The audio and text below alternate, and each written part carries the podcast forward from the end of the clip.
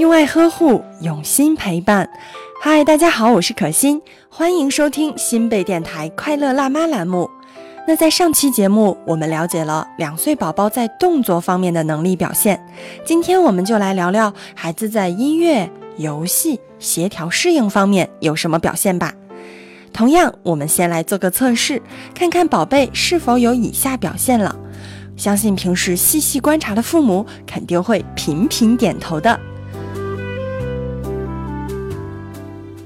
2岁的孩子对整个世界很感兴趣，但是对于任何东西的探索都是蜻蜓点水似的，只有3分钟热度。爱画画，觉得涂抹的过程很有趣，但是并不在乎自己的杰作是什么样子的。喜欢装沙子、石头，爱玩水。喜欢音乐，在听音乐的时候会目不转睛地盯着唱机运转。他们现在很偏爱有节奏感的玩具。那不论男孩女孩都喜欢玩过家家的游戏，自由发挥的故事情节全部来源于日常生活。2岁的他做事说话多以自身为参考点和出发点，比如说你的手指受伤了，他就会说到我的手指没有受伤，是不是这样呢，爸爸妈妈？那咱们继续一起探索，一起了解2岁的他们吧。那今天我们就从宝宝在协调适应方面的能力讲起吧。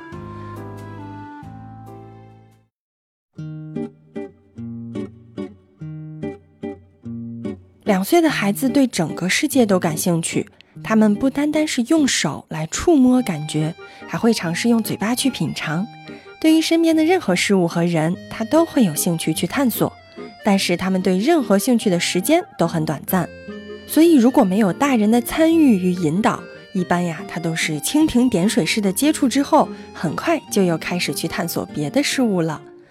那几乎对所有的东西都兴趣盎然，可是都只有3分钟热度。不过爸爸妈妈不要担心，对于宝贝来说，现在过程比结果重要。比如说他的图画作品会很多，可是都没有什么架构，他的兴趣范围仅限于活动本身，并不在结果如何。就像画画，涂抹的过程就已经让他其乐无穷了，他根本不会在乎自己涂抹出来的杰作是什么样子的。所以对于宝贝的作品，我们是不能以成人的眼光来评价的哦。那现在呢，你可以通过模仿来锻炼孩子的协调适应能力，比如说让他模仿你的一束或者圆形的笔画，你会发现他可以做得很好，但是他现在还绝对达不到写字的水平。你还可以让他用6、7块小积木搭一座塔，他也能搭得有模有样的呢。另外，往小桶和盘子里面装上沙子、石头，或者说不要的纸屑，他呀可是响当当的行家，他还是积极玩水的参与者。对于积木，特别是大块彩色的积木情有独钟，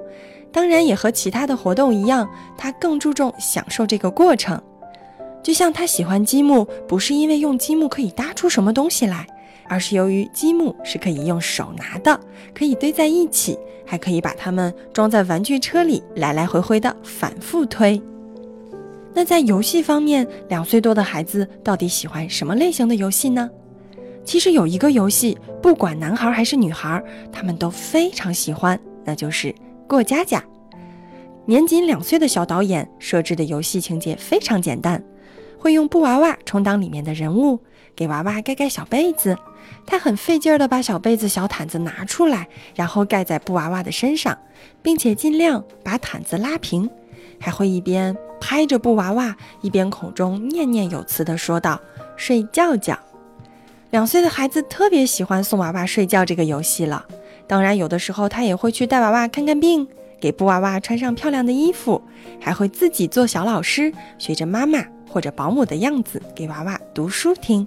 还会把布娃娃放在自己的小推车上，出门遛弯、逛街等等。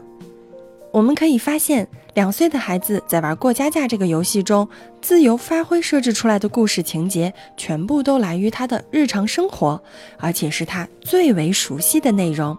比如说上床睡觉、吃饭洗澡、理发、生病看医生、上厕所等。我们会发现他们都会在游戏中一次一次地重复经历那些过程。2岁多的孩子在玩游戏的时候，还有一个特点，就是他们会以自己为参考点和出发点。比如说，当他在游戏的时候看到别人的手指受伤了，他就会对自己说，我的手指头没有受伤。